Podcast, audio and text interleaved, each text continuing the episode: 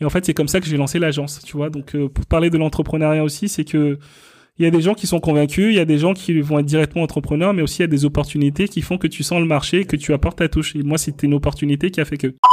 Et c'est ma mère aussi, ma mère qui, euh, a été très tôt orpheline à 12 ans, qui euh, mangeait dans, les poubelles et qui aujourd'hui euh, la plus grande entreprise d'import-export de wax du Bénin, tu vois.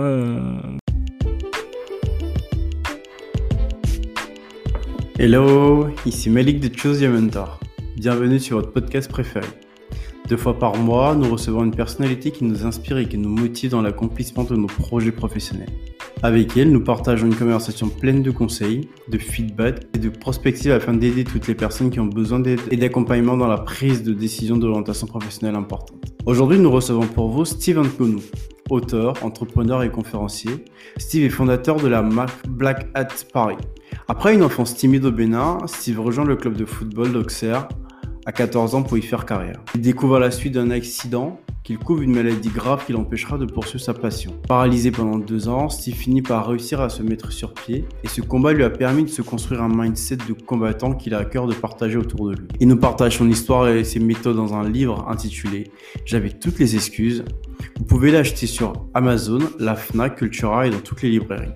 Après avoir étudié le management à Cambridge, euh, le luxe et la finance à Paris, Steve a travaillé pendant une dizaine d'années dans le monde de la mode avant de se lancer dans l'entrepreneuriat à la suite d'une discrimination professionnelle. Il nous explique comment Instagram a changé sa vie et boosté ses activités. Voilà, voilà, je vous laisse en compagnie de Steve et je vous souhaite une bonne écoute et une découverte de ce destin incroyable. Salut Steve. Salut Malik, comment ça va? Très bien, et toi? Écoute, ça va très bien, merci beaucoup. Je suis super heureux de t'avoir sur Your Mentor. Euh, Enfin, on s'est rencontrés, toi et moi, il y a un petit moment, euh, avec des amis en commun. Et je t'avoue que directement, j'ai senti de la bienveillance dans ton regard. Et donc, comment, euh, comment est-ce que tu euh, ton rapport aux autres? Donc ça, ça m'a, ça m'a, enfin voilà, c'est quelque chose qui m'a assez, qui m'a assez impressionné dès le départ. Merci. Et euh, bon, euh, le, le, hasard des choses, c'est qu'on Exactement. euh, sur Chose Your Mentor à la- à l'occasion de la sortie de ton livre. Euh, je vais te laisser te présenter, nous dire euh, qui tu es et euh, nous pitcher ton livre, nous dire direct d'entrée de, de quoi on parle dans ton livre, et c'est qui Steve et pourquoi est-ce qu'on doit tous courir là. ça marche, écoute. Je suis ravi d'être là, merci beaucoup pour l'invitation. Euh, bah, je suis Steve, euh, 36 ans, instapreneur. Donc instapreneur, c'est-à-dire que j'ai lancé euh, mes business grâce à la plateforme Instagram. Euh, en fait, j'accompagne les personnes et les marques, donc du coup, dans leur communication digitale. Typiquement, euh, enfin voilà, ça c'est ce que je fais avec l'agence de consulting, donc du coup mon agence SHK, euh, où euh, on les accompagne au quotidien à travers des coachings, des consultings, des projets à court, moyen et long terme pour pour développer leur business et être impactant dans leur communication parce que quand tu communiques très bien, bah forcément euh, euh, tu vends plus. Exactement. euh, j'ai une marque de vêtements aussi, donc euh, BHP, euh, que j'ai lancé. Maintenant, ça fait cinq ans.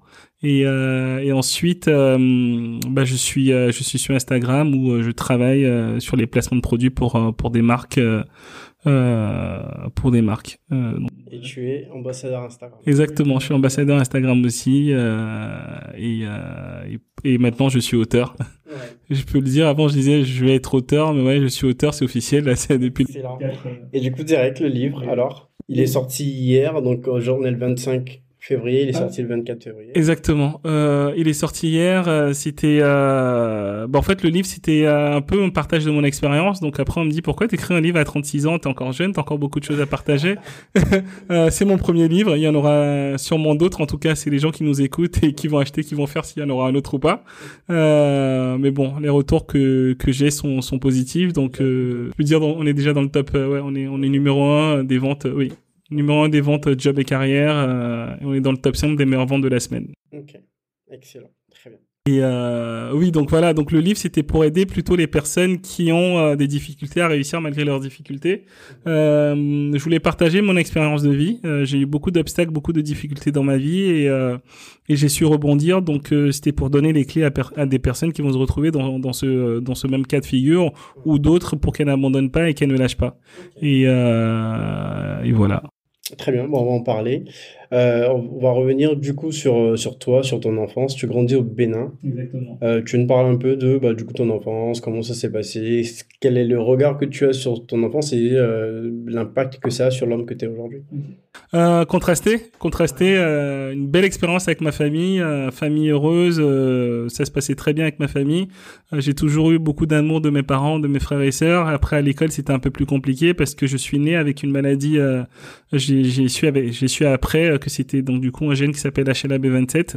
Euh, donc c'est la spondylarthrite ankylosante. Et, Pardon, c'est HLA-B27, c'est ça. Hein, ou dans l'hypothèse où d'autres personnes l'ont, ou dans leur entourage, je veux bien qu'on que la maladie soit suivie Oui, oui, donc c'est HLA-B27. En fait, c'est euh, un gène euh, qui peut provoquer euh, la maladie de Crohn, par exemple, ou moi, dans mon cas, la spondylarthrite ankylosante. Donc, comment ça se passe? C'est que ça, ça touche ta colonne vertébrale et tes hanches, et ben en fait, c'est un peu comme si ça grignotait tes articulations. Et euh, donc j'avais un centimètre et demi aussi de différence entre mes deux jambes. Et donc je marchais d'une façon un peu, euh, j'étais très chétif, je marchais pas très très euh, droit. Et euh, donc du coup ça m'a valu des moqueries de la part de mes camarades de classe. mais bon ça je ne le disais pas à mes parents et je le gardais pour moi. Et donc du coup c'est clair que ça ça a forgé mon mental. Après au Bénin, bah, je jouais au football. J'étais très bon au football. Il faut savoir que je cours très très très vite.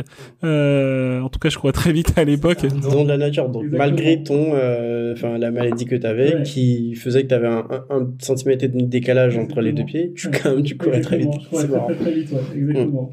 Et tu étais très bon au foot, donc du coup, t'es. Enfin, vas-y, pardon, je vais terminer. Oui, vas-y, vas-y. Du coup, tu étais bon au foot, et euh, la suite des choses, c'est que tu viens en France euh, pour le foot. C'est ça. Exactement. Donc je me fais repérer dans un centre de formation. Euh, ben, je me fais repérer au Bénin pour intégrer au CER, un centre de formation en France. Et euh, ben, je viens pour le football. Et finalement, euh, euh ça se passe bien au, au début, sauf. Euh, pour les plus jeunes, Auxerre à l'époque, c'était un bon. Ouais, ouais, ouais, c'est vrai. Ouais, c'est clair. Aujourd'hui, on n'en parle pas, mais à l'époque, ouais, quand tu étais à Auxerre, c'était euh, l'un des meilleurs centres de formation de France, euh, champion de France aussi d'ailleurs. Euh, donc ouais, euh, si ça parle aux gens, c'était Djibril Cissé, Mexes, Boomsong, c'était, bah, j'étais de cette génération-là. Euh, sauf que ça s'est passé très très mal. Et, enfin, je les ai pas connus, ça s'est passé très très mal.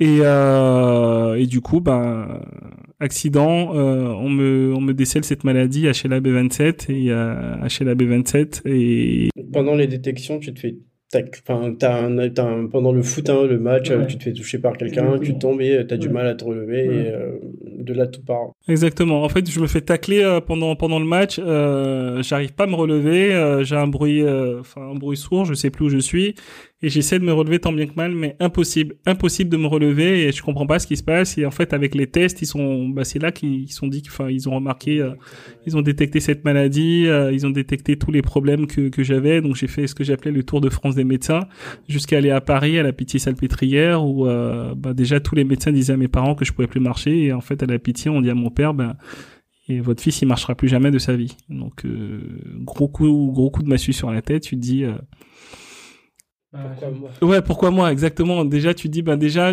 déjà, tu peux plus vivre de ta passion. Enfin, c'est, j'adorais courir, j'adorais jouer au football, donc déjà, on te prive de ça. En plus, tu ne peux plus marcher. Et après, euh, bah, tu vas être handicapé. Tu dis, ben pourquoi moi En fait, tu te poses toujours cette question-là. Pourquoi c'est pas une autre personne et pourquoi c'est à moi que ça arrive? Donc, colère, frustration. Je passe deux années dans le centre de rééducation euh, où, euh, en fait, ils me disent qu'ils vont m'apprendre à vivre avec la maladie. Moi, je leur dis non, je ne vivrai pas avec ça. Enfin, si, euh, moi, je viens pour apprendre à marcher et je vais retourner en centre de formation. Bon, après, avec le temps, je me rends compte que centre de formation, c'est compliqué, je peux pas. Euh, mais par contre, j'ai mis deux ans, mais euh, du coup, j'ai lâché le fauteuil roulant euh, où j'étais paralysé pendant deux ans et j'ai réussi à marcher. On va revenir sur cette partie, mais avant, j'ai pas mal écouté des interviews de toi et même dans le livre, tu en parles comme d'une chance parce que je, enfin, ton, ton, tempérament fait qu'on va le voir hein, sur tout le long des choses, les, des événements négatifs qui t'arrivent, entre griffes hein, négatifs, tu les tournes en chance. Et ça, c'est forcément, c'est une qualité qui est énorme parce que du coup, tu subis pas les événements.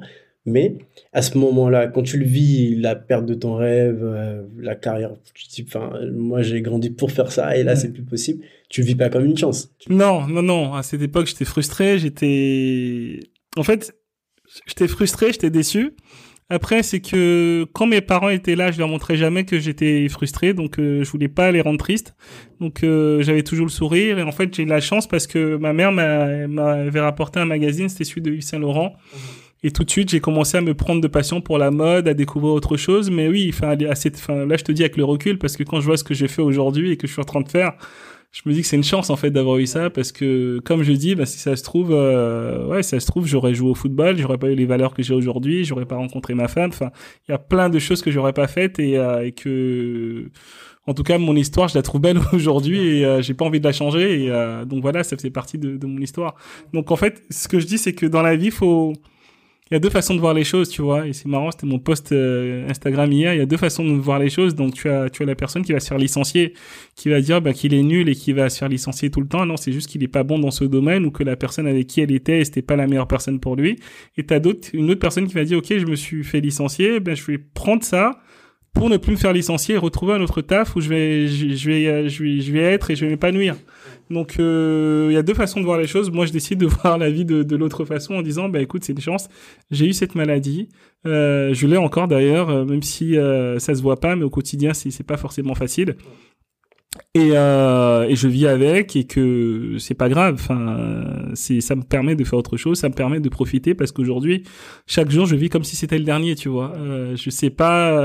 Là, ma prothèse, mes prothèses, ça fait 23 ans que je les ai. Je sais pas que. En fait, normalement, c'est censé tenir 10 ans. Donc déjà, ça fait 13 ans que c'est un miracle que, que ça tient. Euh, mais après, c'est voilà, c'est dans mon alimentation, dans, enfin, je fais la natation. Enfin voilà, j'ai étudié la maladie aussi. Tu vois, au-delà de ce que les médecins ils disent, il faut prendre des médicaments, etc. Moi, j'ai étudié la maladie. Il y a des choses que que je fais, il y a des choses que je ne mange pas. Euh, enfin voilà, donc euh, ce que je dis, c'est que bah c'est dégénératif, du jour au lendemain ça peut s'arrêter euh, et la vie elle est courte donc si ça s'arrête je sais que au moins j'ai vécu à fond. Bien sûr, super, euh, super message. Et donc la force, comme tu dis, on te disait que tu n'allais plus marcher, c'était terminé Ouais. euh, de marcher et euh, la force de caractère de toi et de ta famille aussi, hein, parce que tu le dis, hein, ton père t'a vraiment dit non non tu Ouais. vas, ça va continuer. Et euh, tu bénéficies d'une opération avec le, la, enfin, je pense que tu as dû la demander et Ouais. finalement tu arrives à marcher. Exactement. Donc moi mes parents ils insistent pour que pour que je me que je puisse me faire opérer et le médecin dit ben en fait oui si vous voulez ça permettra qu'il n'ait plus des douleurs au niveau des hanches mais euh, ça changera rien. Et c'est vrai que mes parents ils ont joué un gros rôle. Mon père il a dit en fait c'est dans la tête. Enfin à partir du moment où tu décides de marcher tu vas marcher ça va être difficile.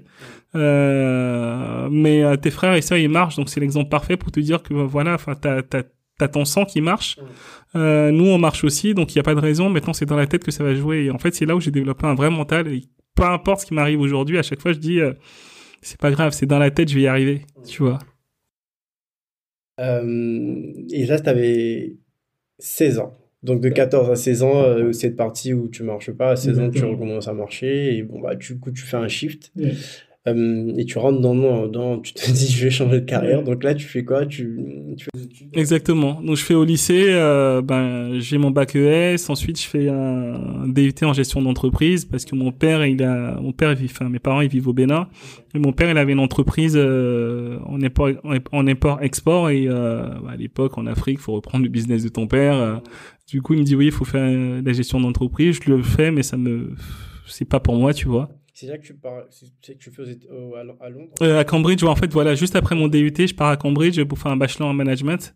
Euh, et euh, enfin, j'adore Révélation, ça se passe hyper bien à Cambridge, sauf que j'ai le malheur de rejouer au football à Cambridge.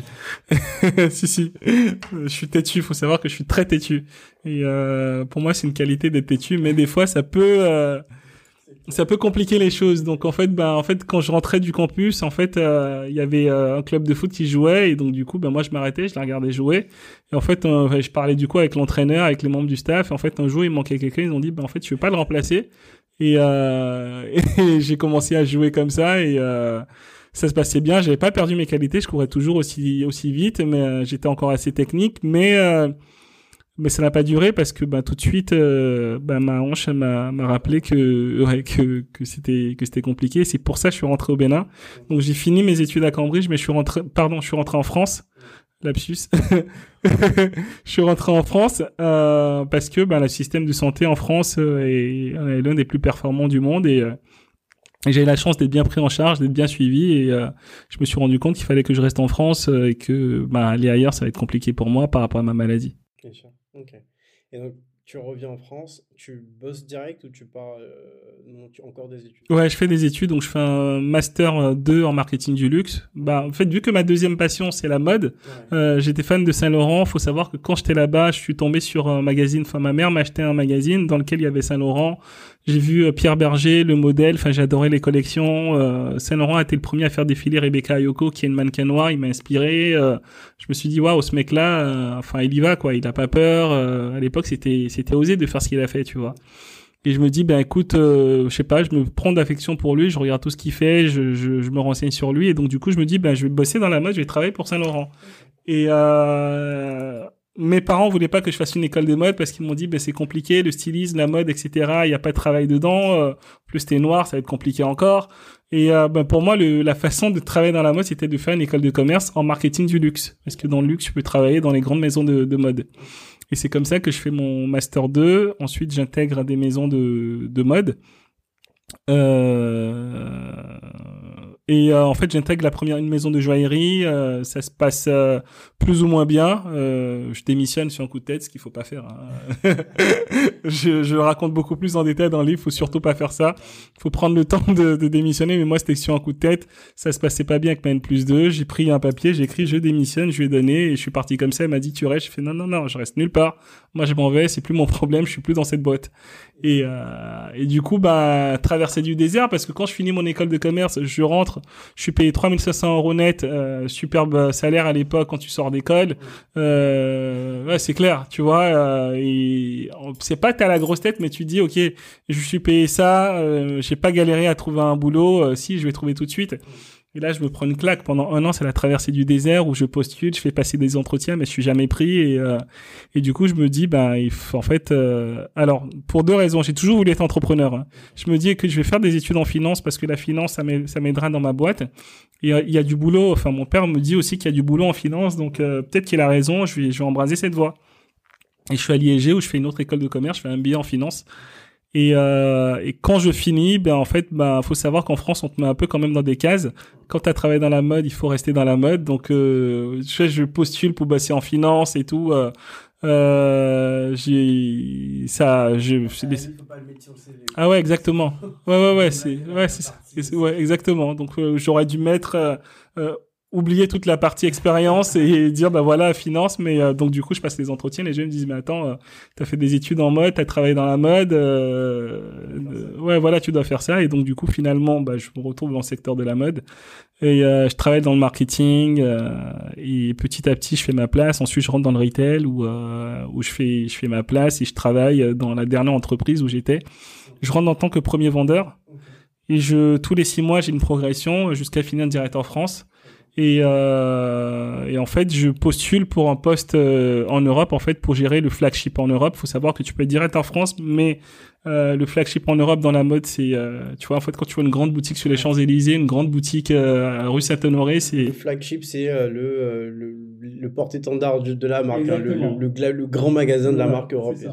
Donc du coup, en fait, c'est, enfin, si tu gères vraiment un gros paquebot et euh, et en fait, ça c'est un tremplin pour pouvoir euh, faire d'autres choses, tu vois. Donc quand je postule pour ce poste-là, même plus un avec qui ça se passait mal à l'époque dans une autre entreprise, enfin dans une autre marque qui euh, a été débauché par la marque où je travaillais, qui me rejoint et donc du coup avec ouais qui revient. Comme quoi là c'est mais je la remercie hein. Honnêtement heureusement qu'elle était sur mon chemin. Sur le coup c'était pas j'avais pas cette façon de penser mais euh, là avec le recul je me dis heureusement qu'elle était là parce que je me serais jamais lancé dans l'entrepreneuriat et euh, j'aurais jamais fait tout ce que je fais aujourd'hui tu vois. Donc elle revient ça se passe mal avec elle et euh, je suis alors j'ai deux choix. En fait elle dit à la personne des ressources humaines on va quand même pas mettre noir à la tête de l'Europe donc quand j'entends cette phrase, elle, dit- elle savait pas que j'étais là, j'entends cette phrase, j'entre, je, je dis ok, j'ai bien entendu pourquoi vous me prenez pas. Euh, elle commence à dire non mais c'est pas ça, t'as mal compris. Je fais non non mais on a tous compris ici, ok ben écoute on, va arrêter là et donc du coup bah c'est comme ça que je pars euh, de cette entreprise et je me dis bon bah maintenant euh, je pouvais pas aller plus haut dans cette boîte. honnêtement, j'avais la flemme de reprendre Ouais, euh, process de recrutement, voilà, refaire confiance à une autre entreprise. Euh, euh ben déjà, j'étais le premier noir ben, directeur commercial dans une marque de, de mode. j'étais le plus jeune directeur, directeur de boutique. Je me suis dit. Au-delà de, avant d'arriver sur la partie entrepreneuriale, est-ce que tu sais dire, euh, t'as mis quoi? T'as mis des, des techniques particulières en place C'est parce que tu as, euh, as l'agnac que qu'est-ce que tu sais vendre? Qu'est-ce qui fait que c'est monté aussi rapidement? Bah, En fait, c'est euh, bah, aujourd'hui j'accompagne des personnes, tu vois, avec l'agence, euh, j'accompagne des personnes qui sont salariées, qui ont envie de booster leur carrière, euh, à, bah, voilà, à tout mettre en place pour pouvoir booster leur carrière, évoluer, parce que c'est ce que j'ai fait pour moi. Et euh, j'accompagne aussi des personnes qui veulent se lancer en tant que, enfin, qui sont salariés, qui veulent quitter le salariat pour se lancer à leur projet, je les accompagne aussi. J'accompagne bien entendu des marques hein, qui sont qui sont déjà là, euh, établies ou non, euh, qui veulent passer à la vitesse supérieure. Mais euh, oui, en fait, c'est des techniques. Il faut savoir que moi, quand j'avais passé un entretien, je me renseignais vraiment sur l'entreprise, c'est-à-dire que J'étais vraiment euh, loin dans mon truc. Hein. Euh, j'allais voir sur LinkedIn, j'allais euh, explorer ben, déjà les centres d'intérêt du recruteur, qu'est-ce qui l'intéressait, pourquoi, enfin quelle école il avait fait. Donc je, me, je connaissais vraiment la personne dans l'entreprise. J'allais lire tous les bilans, voir s'ils étaient en positif ou en négatif, quel était leur challenge. Je regardais les interviews des, de tous les CEO, à savoir qu'est-ce que, bah, quel était l'ADN, l'état d'esprit de l'entreprise. Et donc, je pense que quand j'allais en entretien, euh, mais déjà, je, connaissais suffisamment sur l'entreprise, j'y vais jusqu'au code couleur, tu vois. C'est-à-dire que euh, en entretien, faut s'habiller en costume peut-être noir avec une cravate noire. Enfin, moi, si c'était du orange dans l'entreprise, j'allais mettre une touche orange euh, dans l'entreprise pour y aller. donc, j'allais vraiment jusqu'au bout. Et après, une fois que j'y étais dans dans, dans l'entreprise, en fait, je je donnais beaucoup, mais je donnais énormément. Donc, en fait, j'allais apprendre. Enfin, je, je cherchais à comprendre le poste de chacun. Donc ça va être des déjeuners que je faisais avec chaque personne de l'entreprise pour savoir pourquoi ils faisaient ce métier-là, à quoi ça allait servir. Et euh, ben c'était des acteurs à qui je travaillais, donc je comprenais pourquoi ils les faisaient et quel était le but. Ça te faisait du réseau et en même temps tu, tu, devenais une personne ressource pour elles parce que vu que tu comprends leur boulot, tu peux leur apporter l'aide qu'elles ont besoin effectivement.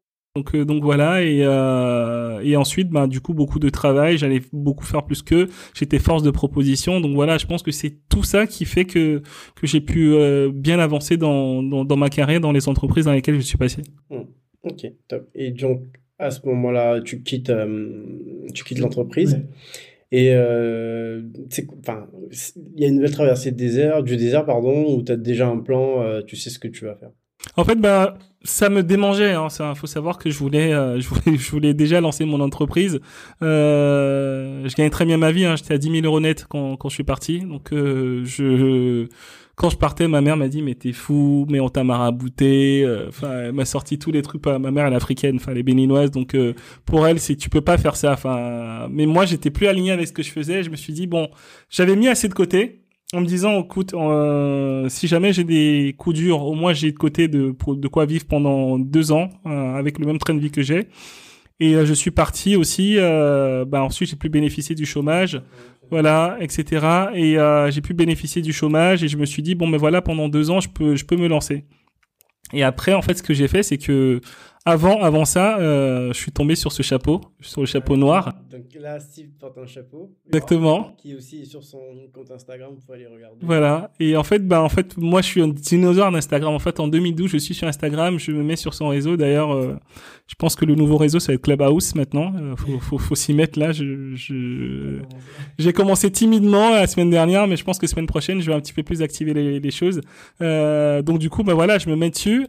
Et euh, en fait, au début, je partageais des photos de mode, d'architecture, euh, mes passions, tu vois, et ça marchait pas plus que ça. Et en fait, euh, un jour, je rentre dans une boutique dans le Marais, j'achète ce chapeau. Enfin, le chapeau, j'adore le chapeau. Et la vendeuse me dit, ce chapeau, il va changer votre vie. Pour la petite anecdote, quand même sur ça, je la crois pas du tout. Je me dis, ben, c'est une super vendeuse, mais bon, j'adore le chapeau, j'achète. Et en fait, je pose cette photo sur Instagram. Cette photo, elle est reprise par leur Huffington Post, comme quoi bah, je faisais partie des comptes à suivre euh, sur Instagram. Euh, ouais, il y a plein de, de médias qui reposent ma photo et euh, au début j'avais, allez, si j'avais 20 likes, c'était un miracle. Euh, et là j'ai 1000 likes, j'ai plein de commentaires, euh, c'est un truc de fou. Je comprends pas ce qui se passe. Je vois des gens s'abonner à mon compte. Donc je pense que c'est pour moi, et égocentrique. je reposte une photo le lendemain de moi sans mon chapeau, gros flop, ça marche pas. Et du coup, je repose une photo ensuite avec mon chapeau, bah, qui pareil, qui cartonne, qui commence à fonctionner. Donc du coup, sur Instagram, j'ai commencé à poster des photos avec mon chapeau. Je montrais pas ma tête et je parlais beaucoup de, de mon histoire, de développement personnel. Et, euh, et donc du coup, bah, je commence à partager ma vie sur Instagram. Je te dis ça parce que pour les gens qui nous écoutent, je pense que bah, moi, j'accompagne des gens sur l'image de marque. Et ce qui fonctionne, c'est l'authenticité, c'est vraiment raconter son histoire et ne pas avoir peur de des retombées euh, de enfin voilà faut pas se dire ok mais ça va intéresser personne. Si en fait tu vas aider tu vas aider quelqu'un en fait en en parlant. Et euh, et moi, c'était mon point faible. En fait, mon point faible, c'était que j'ai deux prothèses de hanche et que j'ai du mal à marcher. Donc, j'ai recommencé à en parler. Et donc, du coup, bah, ça a commencé à attirer des personnes.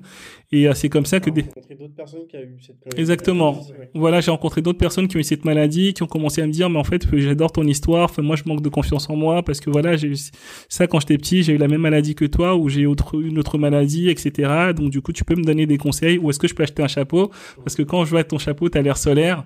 Et je leur donnais des conseils sur le chapeau et je leur disais, mais en fait, à un moment, je fais, mais pourquoi tu fais pas un business avec ce chapeau? Parce que bah tu vas dire aux gens d'aller chez telle marque telle marque telle marque mais toi enfin c'est bien ça les aide eux mais toi ça t'apporte rien. Et en fait c'est comme ça à l'époque mais c'est plus du tout ce que je fais hein.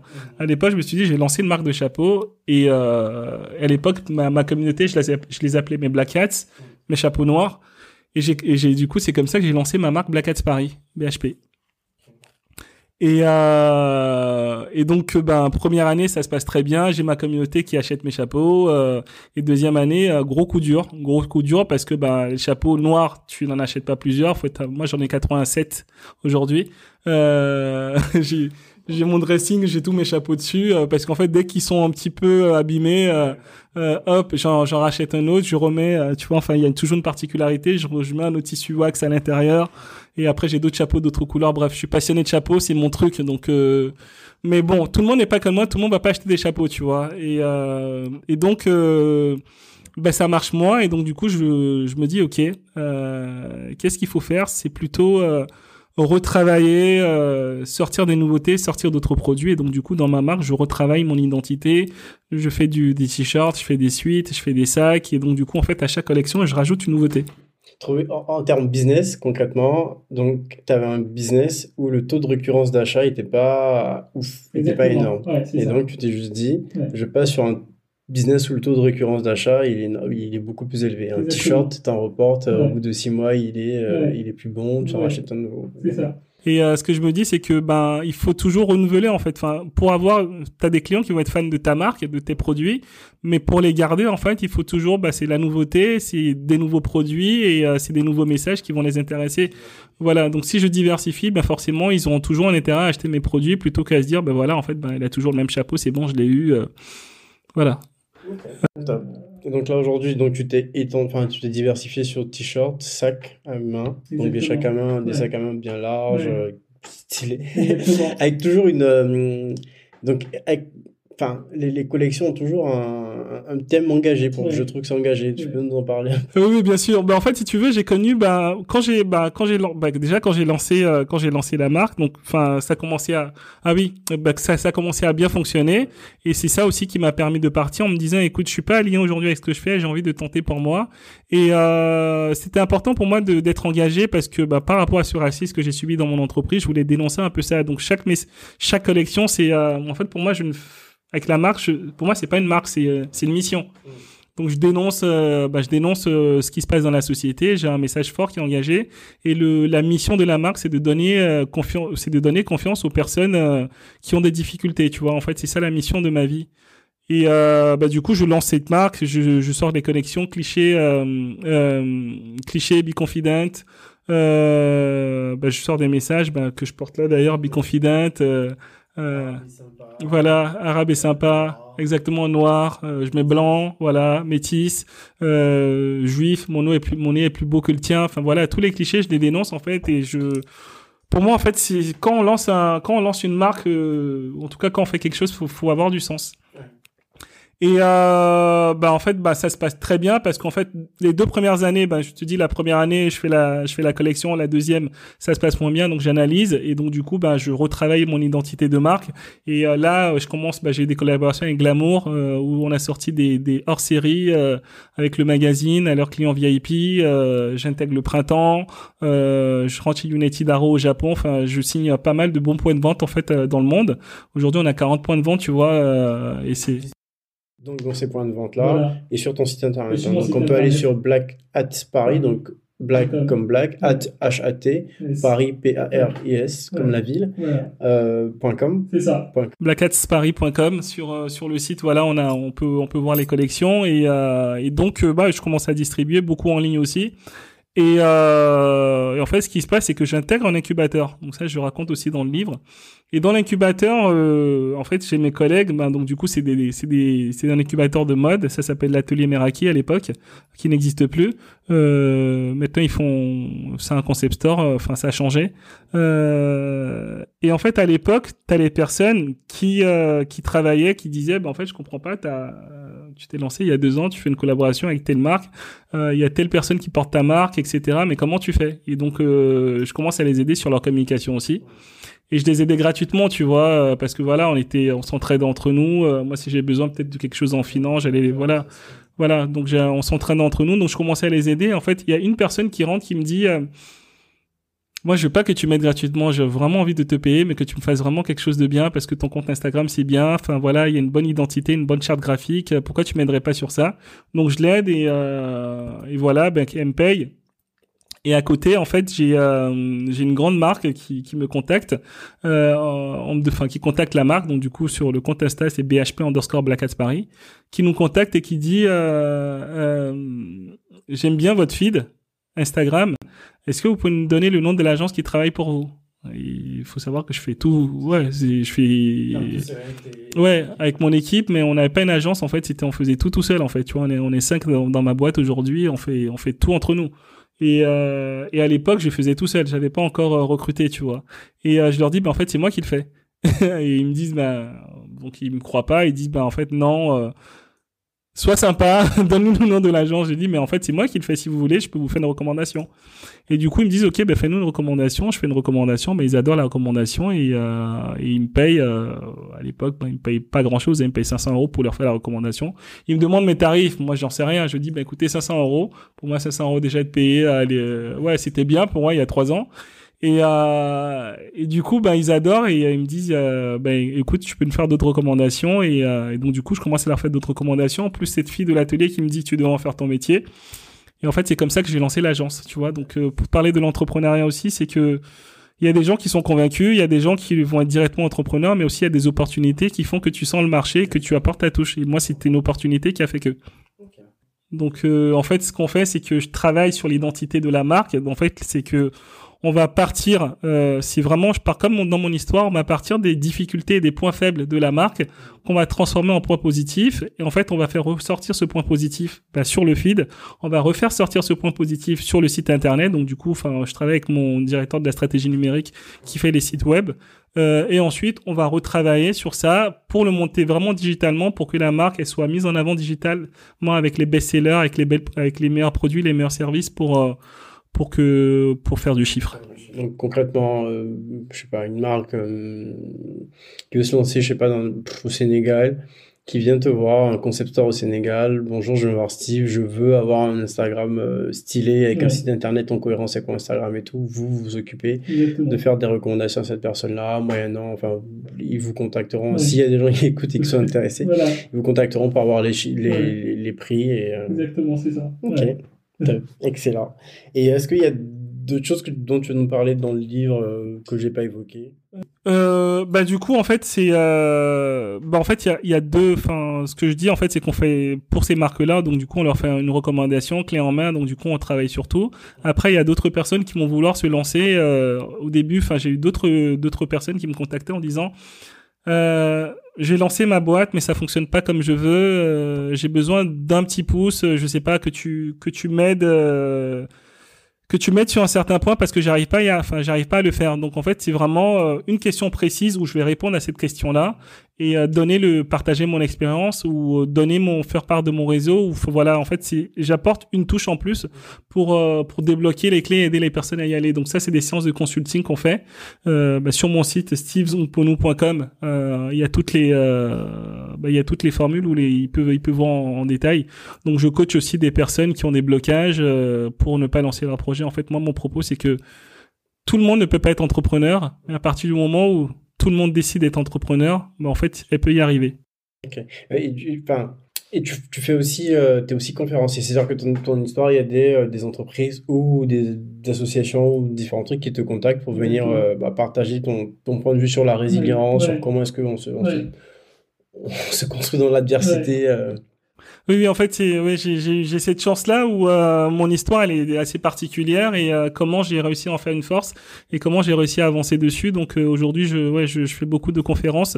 maintenant, c'est plus en ligne que, que je l'ai fait, mais, mais parce qu'il y a Covid, voilà. Mais quoique là, je vais bientôt, je vais le mois prochain en Côte d'Ivoire pour une conférence.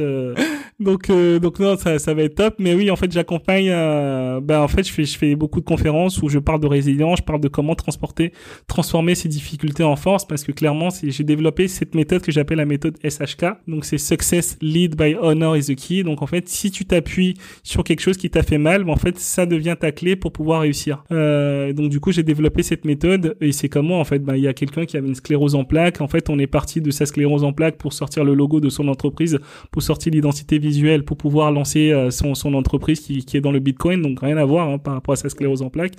Et euh, en fait, quand tu te et quand tu t'appuies sur tes difficultés, ça permet d'avoir un why profond pour pouvoir lancer tes, tes business. Donc, que ce soit en termes euh, de, de recherche d'entreprise où tu as vraiment donné tes, euh, enfin, des, des, tips hyper, hyper pointus, hein, moi je le fais un peu aussi, mais pas à ce niveau-là, mais je pense que je vais le faire un peu plus. Euh, donc vraiment connaître les détails des personnes, de nos clients comme de nos des, personnes qui veulent nous recruter et aussi euh, s'appuyer sur son identité, être authentique et, euh, et partager vraiment son, les choses qui nous touchent, quoi, toucher les gens. Les gens, euh, l'être humain, il, est il aime les, se faire narrer les choses, avoir du narratif plutôt que d'être que automatique ou avoir des chiffres sans, sans, sans, explication claire derrière. C'est exactement ça, c'est ça. En fait, c'est vraiment, moi, ce que je dis à chaque fois, c'est il faut apporter de la valeur et répondre à des besoins. Et donc, euh, les gens vont s'identifier à vous à partir du moment où vous êtes authentique et que vous dites les choses comme c'est. Ok, excellent. Euh, Est-ce que tu as, des mentors, du coup, parce que le thème de Choose Your Mentor, c'est quand même... bien sûr. Désolé, je suis très bavard. Non, non, c'est pas grave. On est, là, on est bon là, sur le timing. Tu as, des, as des mentors ou est-ce que toi-même aussi tu mentors, euh, enfin, au-delà du coaching, que moi, je fais bien la différence entre coaching et mentoring. Mm. Est-ce que tu as des mentors? Est-ce que tu, tu, tu mentors des gens?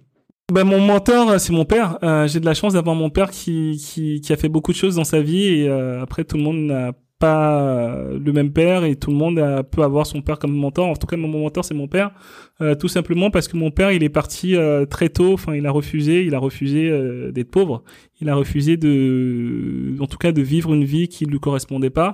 Et euh, mon grand-père est pêcheur. Euh, en fait, ils avaient du mal à, joindre les deux bouts. Et en fait, il a marché pendant plusieurs jours de, de, de, de, son village vers, vers la capitale. Et en fait, il a, mon père n'a pas été à l'école. Il a fait des cours par correspondance pour, pour ensuite monter son entreprise.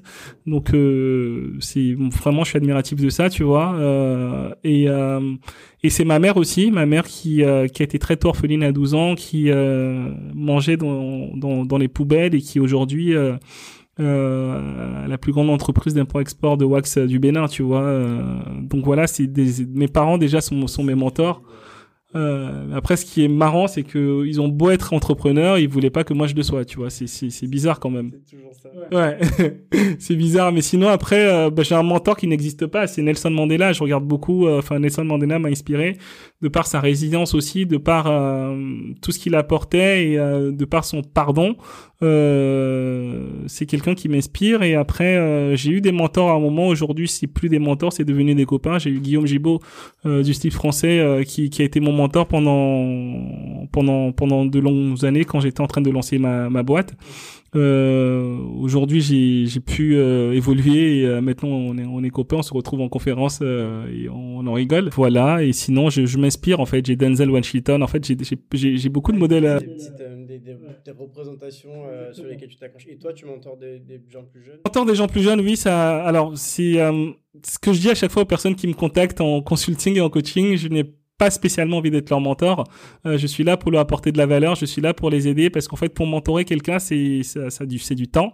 Et euh, donc oui, j'ai deux personnes que je mentore euh, actuellement et que que j'ai- j'aide. En tout cas, je, les accompagne pour euh, pour euh, pour les développer. Euh, et sinon, après, je voilà, c'est ces deux personnes que j'accompagne, que, que je mentor vraiment. Par contre, c'est c'est plus euh, un accompagnement que je fais pour les autres personnes, tu vois. C'est plus du coaching, du consulting. euh. Oui, bien sûr. Moi, je, je différencie bien les, Et les deux, le mentoring, c'est, enfin, à la limite, c'est enfin, pas du bénévolat. Moi, je, je, vois aussi à double sens. Hein. Ça, ouais. Ils t'apportent Ouais. des choses, tu leur en apportes. Alors que le, co- le co- coaching, c'est vraiment, je viens sur une question particulière que tu te poses à toi-même pour, euh, pour essayer de te faire relayer. C'est toi qui trouves les réponses, c'est pas moi qui te les Voilà, c'est ça, exactement. Et tu vois, ces personnes, parce qu'il y a des personnes qui me contactent, qui disent j'aimerais que tu sois mon mentor. Être ton mentor, mais je, je, je manque de temps. Euh, ouais, et j'ai, je prends après quand je finirai peut-être avec d'autres personnes, je vais en prendre d'autres, mais euh, Mais raison pour laquelle tu écris le livre. exactement. Donc, il faut aller le lire pour avoir du mentoring à distance et aussi pour qu'on fait Choosy Mentor et que tu as fait d'autres podcasts euh, avec David Laroche, avec des gens euh, super inspirants euh, qui te permettent, même s'il n'a pas le temps de se poser une heure avec Steve, bah, comme tu faisais avec David Laroche, tu te poses et chaque matin, tu écoutes Steve euh, Mentor, tu regardes tes mairies. Ou... Exactement, ouais. David, David Laroche, il a été vraiment un mentor aussi. Enfin, on en parlait, on en rigolait, euh, on en rigole aussi. Euh, D'ailleurs, je vais intervenir à sa prochaine euh, conférence aussi. Euh, mais oui, c'est écoutez et nourrissez-vous parce que moi, pareil. Enfin, je ce que je dis, tu vois, c'est que tu peux t'inspirer des personnes, écouter leurs vidéos. Enfin, voilà, comme les gens, ils vont écouter tes podcasts aussi. Enfin, voilà, qu'ils aillent lire le livre aussi. Et je, enfin. Oui, je fais du mentoring aussi pour mon fils, tu vois. Enfin, je, comme toi, je, je suis papa depuis euh, depuis peu, depuis six mois. Et voilà, avec un jour de différence, c'est fou, hein. et euh, tu vois, donc euh, au quotidien, c'est euh, ma femme, elle me dit, mais t'es taré. Je fais, mais je fais, mais euh, c'est dès là, c'est dès.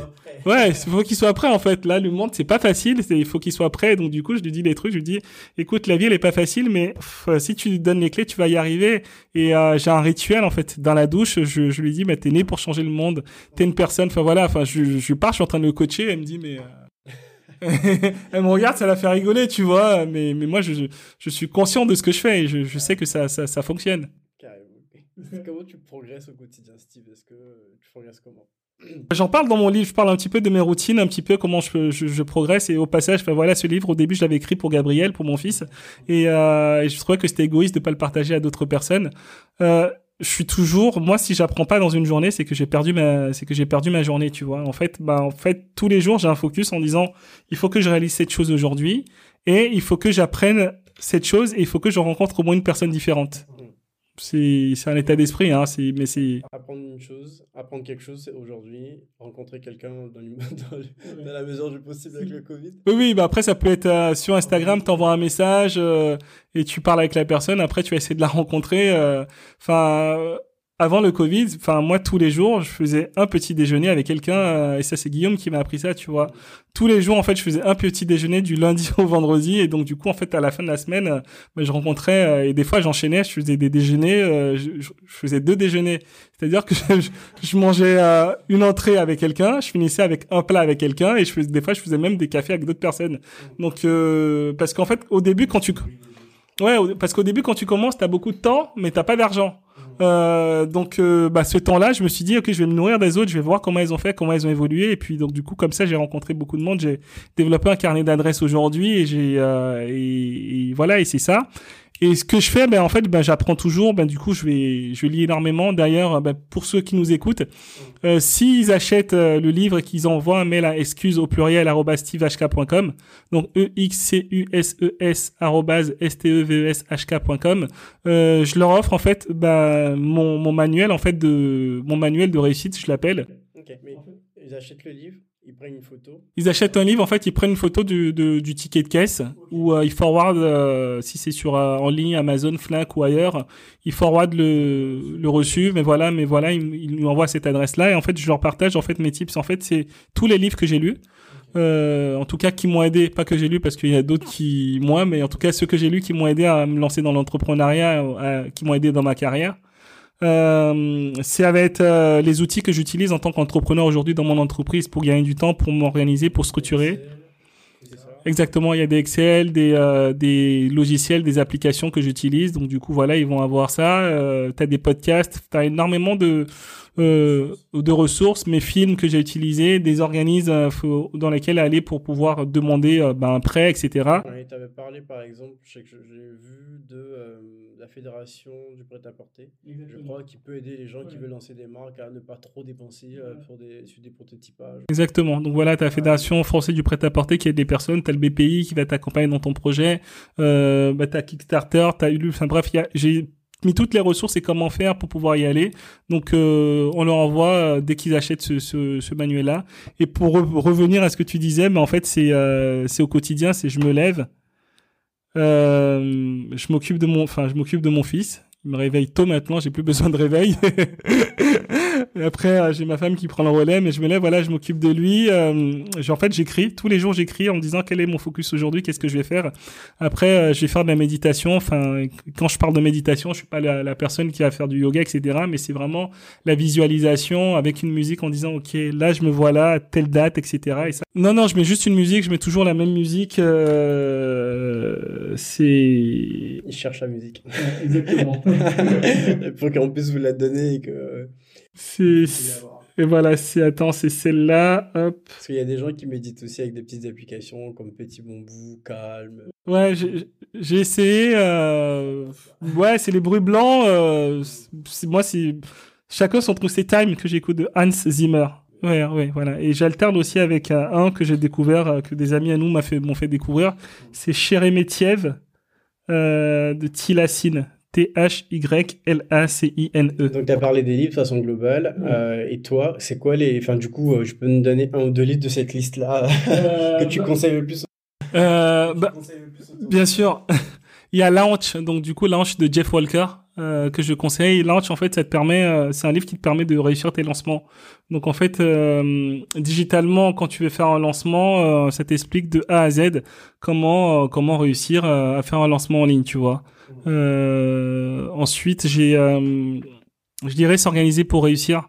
Euh, tu connais sûrement de David Allen. Euh, s'organiser pour réussir. Euh, qui, il faut savoir que moi au début quand je me suis lancé dans l'entrepreneuriat, j'étais pas la personne.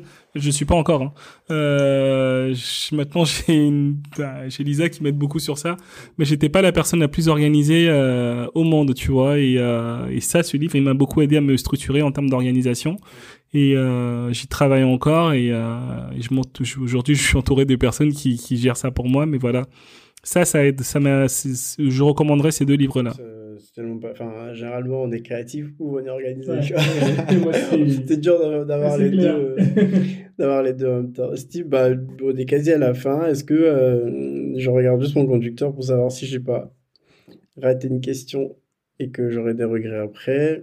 Euh, ah ouais, si, est-ce que euh, si tu avais une heure à passer, tu as parlé de Nelson Mandela, mais peut-être que c'est pas lui, si tu avais une heure à passer avec une personnalité vivante ou pas, euh, laquelle ça serait? Je pose la question pour vraiment enfin voilà, rentrer dans le, dans le mindset de mes invités et savoir qu'est-ce qui leur les tient à cœur en fait. En fait, j'aurais deux personnes. la première, ce serait Michael Jackson. j'aurais adoré rencontrer Michael Jackson, c'est le regret de ma vie, tu vois j'avais pas les moyens peut-être euh, de d'aller voir ses concerts. Aller, enfin, je sais pas, j'y ai pas pensé en fait avant de avant qu'ils partent. Ouais. Euh, et donc ça, c'est un gros regret de ma vie. J'aurais voulu voir un de ses concerts et j'aurais voulu le rencontrer pour lui poser une question à savoir mais comment il a fait pour devenir cette légende? Je veux dire, aujourd'hui, je crois c'est Opéra, t'as une boutique Michael Jackson encore. Et, euh, et pendant le confinement, enfin la dernière fois, j'étais euh, j'étais à Hoxton, je me baladais devant. Pendant le confinement, il y avait du monde qui rentrait encore dans cette boutique-là. Donc en fait, le mec, il est mort, mais il est encore là, tu vois.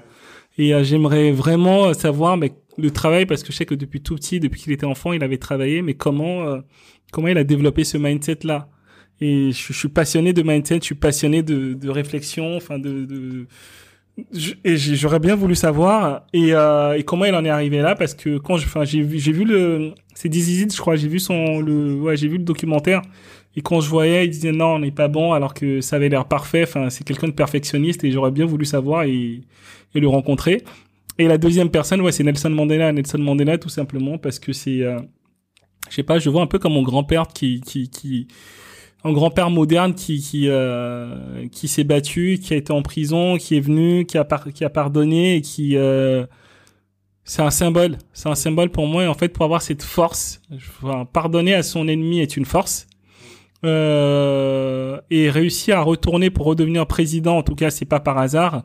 Euh, même s'il a eu ses défauts et que voilà, enfin, en se documentant sur lui, on voit de ses défauts aussi. Mais euh, mais ce qui est plus important, c'est tout ce qu'il a apporté. Et j'aurais bien voulu le rencontrer aussi pour lui demander, ben, qu'est-ce qui se passe dans ta tête quand tu es en prison et que tu veux mourir pour ta cause? Et, euh, et moi, c'est tous ces personnes-là qui m'inspirent euh, parce qu'en fait, je pense que c'est quelqu'un exactement qui était prêt à mourir pour sa cause, tu vois comme Martin Luther King et c'est ce que je dis aux personnes que j'accompagne aujourd'hui je dis en fait ben c'est un peu extrême radical quand je le dis je dis mais moi je suis prêt à mourir pour ma cause moi ma cause c'est que je, je défends euh, je défends les personnes qui ont des difficultés et je les pousse à avoir confiance en elles. Donc euh, sur Instagram, quand je vais collaborer avec une marque et que cette marque-là, je vais voir qu'elle va pas mettre un noir, un handicapé, ou enfin, je, je, je partage, je partage, je fais des print screens de mes mails je les mets sur mon compte Instagram. Rien à foutre. Euh, et donc du coup, bah, que les gens disent oui, mais enfin, ça peut te jouer des tours. Non, enfin, c'est pas grave. Je suis prêt à mourir pour ma cause. Et euh, je pense que c'est important de après, on va vivre longtemps et euh, il y a des choses à faire, mais je pense que c'est important de vivre et de, donner tout pour sa cause. Super. Merci beaucoup, Steve. C'est top de finir sur ça, donner tout pour sa cause. Euh, moi, je, voilà, hein, ceux qui nous ont écoutés jusque-là et qui sont encore là, les courageux, je vous invite à aller, aller acheter le livre de Steve. Déjà, un, plus donner de la force pour ce qu'il fait, pour le fait qu'il soit totalement focusé, engagé un, pour, pour la lutte contre l'inégalité, euh, pour tout, tout ce que tu as dû traverser euh, et tout ça. Et aussi parce que bah, c'est un bon livre. Moi, je j'ai pas, enfin, j'en ai préparé l'interview en une, deux, deux, deux semaines. J'ai pris le temps d'écouter pas mal de, euh, de, de, podcasts ou d'interviews que tu as donné. Tu es passé sur France 24 et ton livre aussi. Donc, j'ai lu les, les, des passages qui. Parce qu'en plus, le livre, il est bien structuré avec, avec différentes thématiques mm. qui qui sont des titres génériques qui peuvent te permettre de te dire, OK, moi, je vais aller booster mon mindset. Il y a un truc sur booster mon mindset. Je peux aller directement dessus. Je pense que tu l'as pas écrit de façon linéaire. Euh, on peut lire les chapitres qui nous intéressent. C'est un livre qu'on peut relire, euh, revenir dessus. Euh, donc voilà. Euh, allez-y à fond, donnez-lui de la force et, et merci beaucoup Steve. Je te laisse le mot de la fin si tu as quelque chose à nous dire. Écoute, merci beaucoup Malik, merci, j'ai passé un bon moment avec toi. j'ai beaucoup parlé, mais mais euh, question très pertinente et merci pour ça. Et euh, bah oui, enfin, c'est ce que je veux dire, c'est que moi j'avais toutes les excuses pour ne pas y arriver, donc immigré, handicapé. Euh, euh, qui on dit qu'il va pas vivre ses rêves. Et, euh, et voilà. Donc j'ai réussi à lancer mes entreprises. J'ai réussi à, à, avoir une vie personnelle aussi qui, qui, qui est plutôt top puisque je suis papa j'ai cette chance là enfin voilà. Et et en fait, ce que je dis, et je le dis à la fin du livre, euh, mais je le, c'est le parcours tout au cours du livre, c'est que croyez en vous, personne ne va le faire pour vous. Et euh, donc du coup, euh, ce livre, c'est un ascenseur. C'est un ascenseur, c'est dix années d'expérience, aussi bien euh, en tant qu'influenceur, en tant qu'instagrammeur, en tant que salarié, en tant qu'entrepreneur, une expérience de vie et que, que j'ai voulu partager avec les, avec les personnes et j'ai voulu partager ce livre-là. Donc voilà, je les encourage à le voir et dites-vous que chaque jour est une opportunité pour être la meilleure personne. Merci beaucoup, Steve. Merci à toi, Malik. Salut, Salut à tous.